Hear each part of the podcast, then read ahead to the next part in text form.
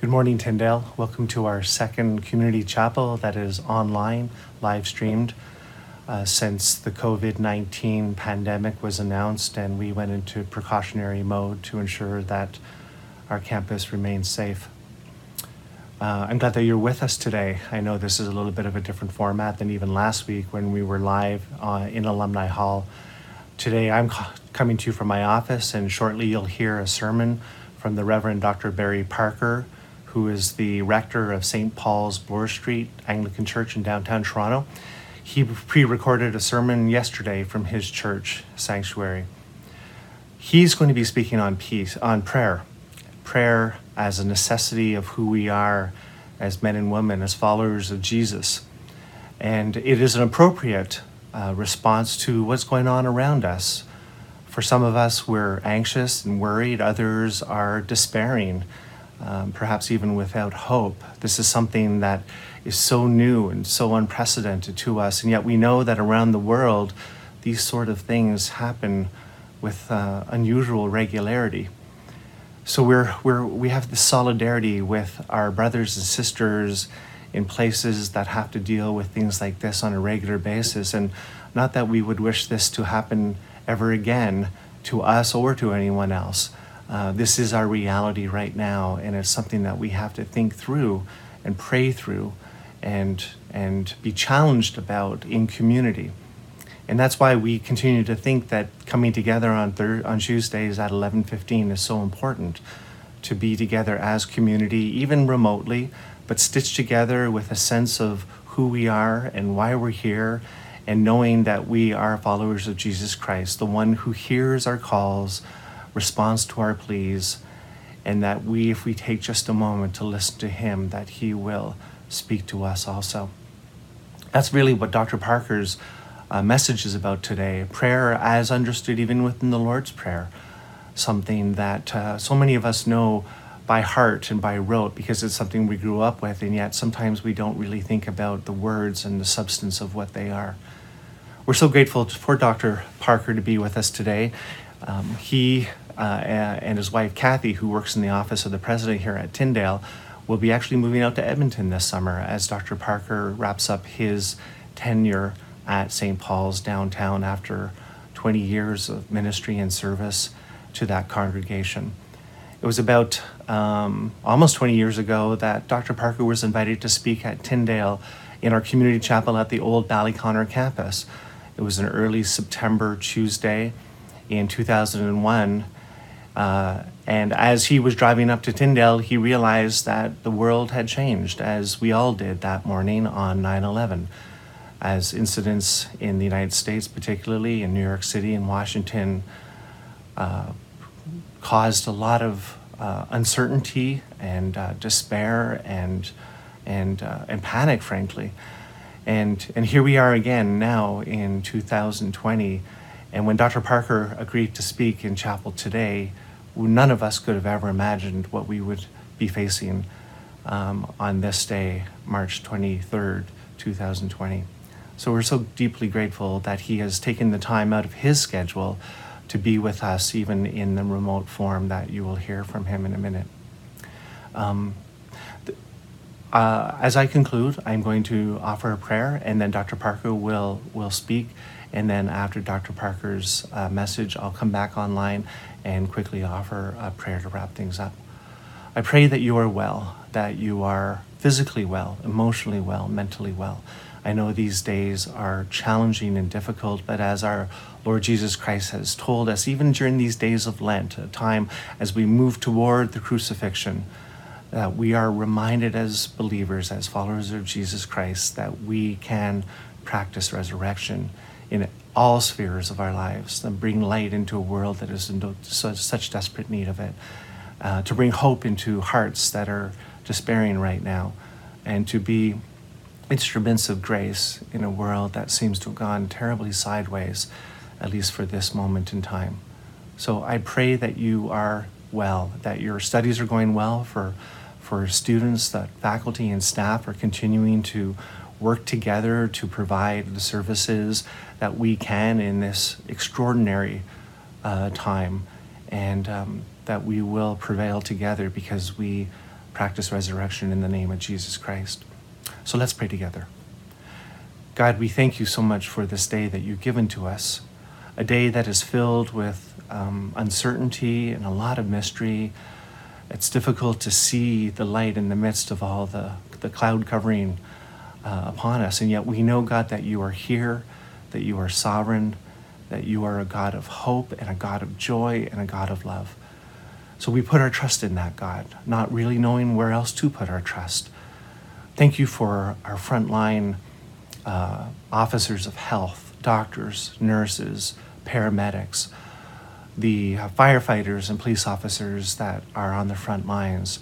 Thank you for the grocery, grocery clerks, the pharmacists, uh, all the people that are still able to serve us in ways that uh, we so deeply appreciate and uh, we take for granted almost every day. Thank you for this community, God. Thank you for our students. I pray, God, in your precious name, that you will be with them, that you will comfort them, that you will bring them peace, and that they will know that they are centered in the palm of, uh, in the center of your palm.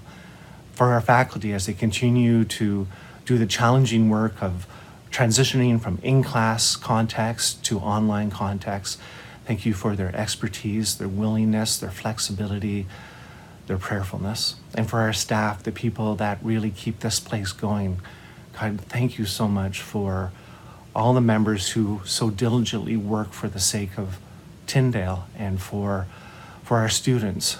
God, for admissions and reception. And thank you for, um, for uh, student financial services and for registration, for student development and for external relations.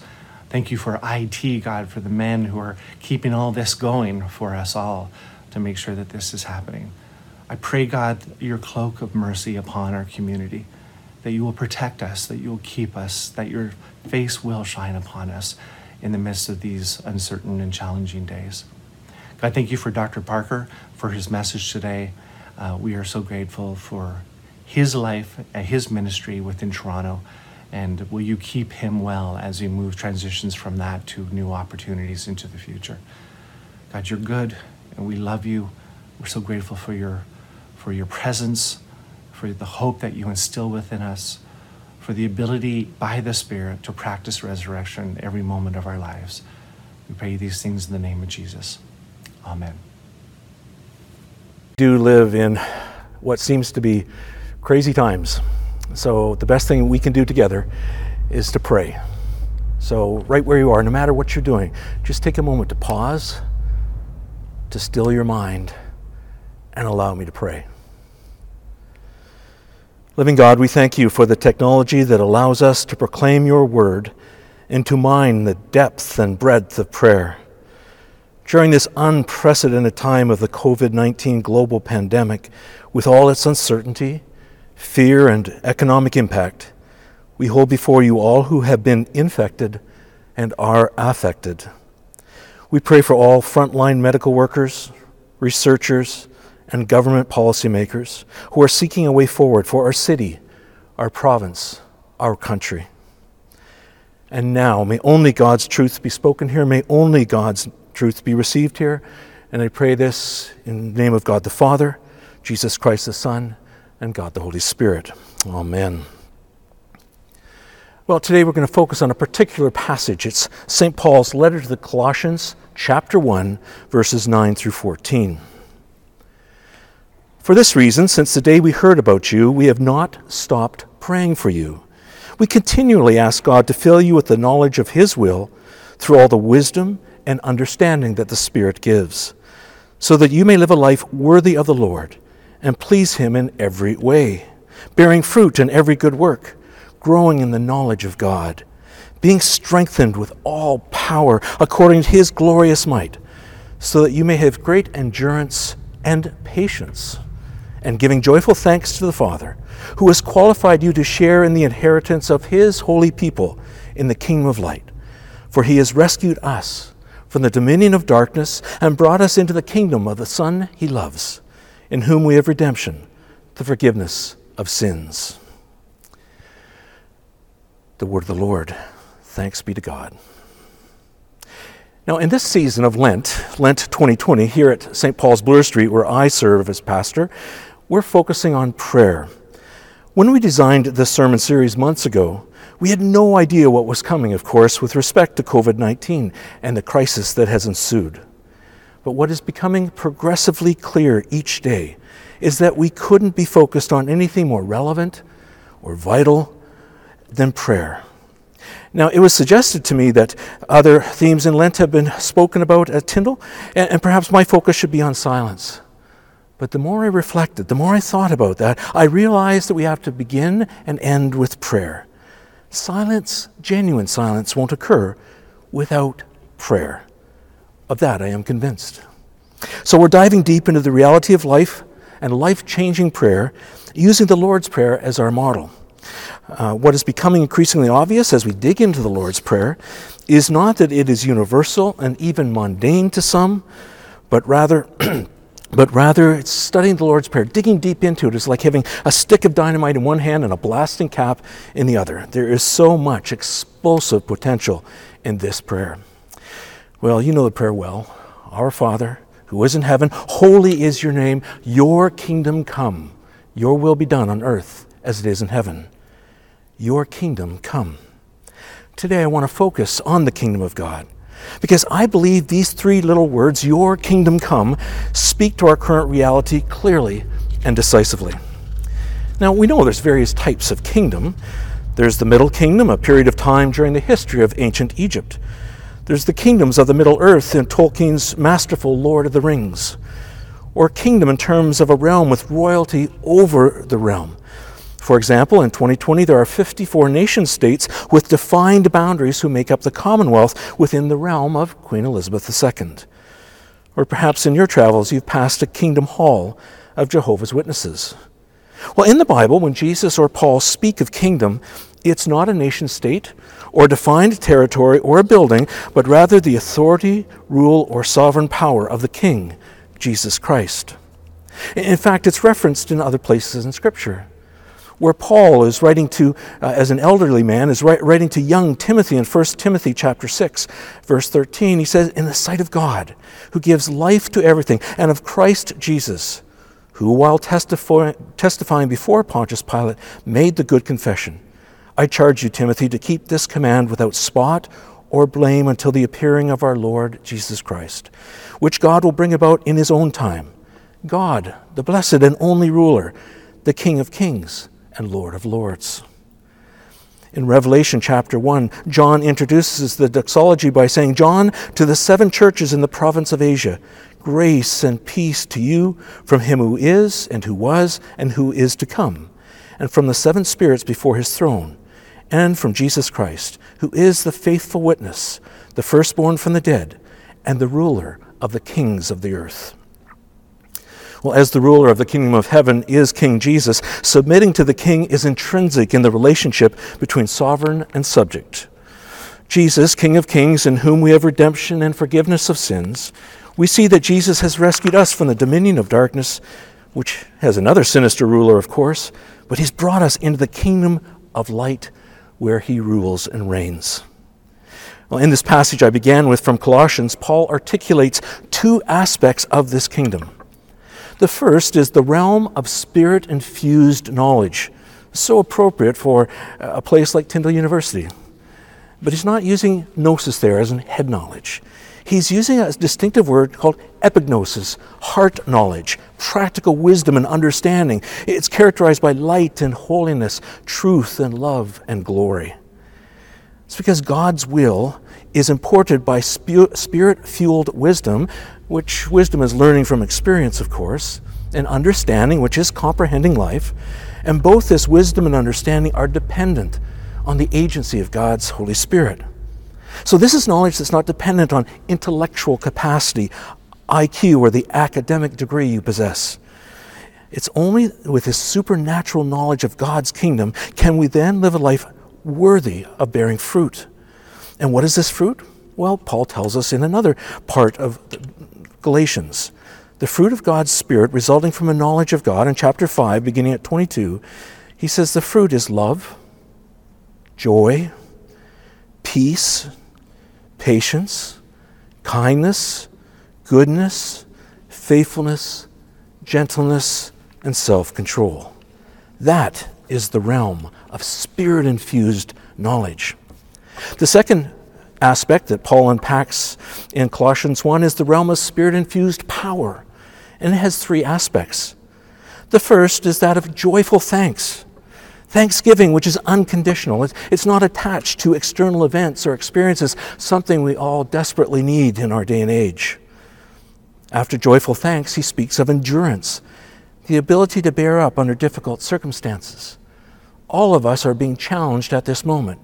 Individuals and families and, and groups, and certainly Tyndale, certainly St. Paul's, we're all being challenged. Endure by the spirit infused power of God. So, joyful thanks, endurance, and then finally, something we often pray for but don't seem to have too much of patience. Patience, which is the state of emotional and spiritual calm in the face of provocation or misfortune, complaint or irritation. Those three things, then thanksgiving, endurance, and patience. They're the opposite of what we're experiencing today in cultural reactivity, deep fear and anxiety, and any societal evidence of self centeredness. We noted earlier that as a subject submits to the king, and that applies to us as church as well, as followers of Jesus. In our individualistic, self focused age, it applies even when we find the concept of submission repulsive. Yet look at the outcome that comes at the end of that passage, Colossians chapter 1 verse 13. Jesus has rescued us and placed us in the kingdom of light. The rescue has been undertaken. It is accomplished. It is completed. Implications for us as followers of Jesus in this season? Well, we have an opportunity, both individually and a faith community, even gathering virtually, to be a non anxious presence, a non anxious presence in the face of high anxiety. Fear and anxiety rise in us because we realize we're not in control. But truth be told, we never were in control. We just thought or hoped we were. Yet we know this Jesus is in control, He rules and reigns. I heard someone recently say when fear knocks at the door, choose to let faith answer the door. Theologian and missionary E. Stanley Jones said many years ago surrender the thing you fear into the hands of God. Turn it right over to God and ask Him to solve it with you. Fear is keeping things in your own hands. Faith is turning them over into the hands of God. This faith defying fear is the living knowledge of love, joy, peace, patience, kindness, goodness, faithfulness, gentleness, self control. Allow me to say that again. This fear defying faith in following Jesus is having a living knowledge, is generated by the Holy Spirit of love, joy, peace, patience, kindness, goodness, faithfulness, gentleness, and self control. And it also is the divinely inspired power of thanksgiving, of endurance, and patience. What a difference these things will make to our world as we continue to live into the kingdom of heaven. Thanks be to God. As we conclude today's chapel service, uh, again, thank you for joining us. We're grateful that you've taken a, a, moment out of your schedule to Sabbath with us, to take a pause in the midst of sometimes chaotic moments in our lives, uh, to know that each of us are together in this, that our community is stitched together uh, by prayer, by presence, and by the power of God's love and His grace. I'd like to conclude with uh, a prayer and a brief passage from the Gospel of John, chapter 16, verse 33. Jesus says, I have told you these things so that in me you may have peace. In this world you will have trouble, but take heart, I have overcome the world. In this world you will have trouble, but take heart, I have overcome the world. Jesus offers us peace, and he will overcome. Let's pray as we conclude our chapel service. Eternal God, since silence seems to be the voice of holiness, the only language you speak directly, then we pray to be steeped in it until we fear it less and welcome it as an usher to grace, a, narr- a narrator of sacred mysteries, until silence cease the fretful conversations of our minds with too little else than itself, until silence calms our hearts to an ease, convene our senses to an anchor focus, hush our tongues to a chastened hold until we discern in the silence an answer to that necessary question which, for the very life of all of us, it has not yet occurred to us to ask. God, until we are stretched alive and deep to its dimensions and catch at last and ready your assuring wink at all of us. God, let us be steeped in your presence, in your silence. Let us know that you are here and you are among us. We pray these things in Jesus' name. Amen. Go in peace to serve and love the Lord. Amen.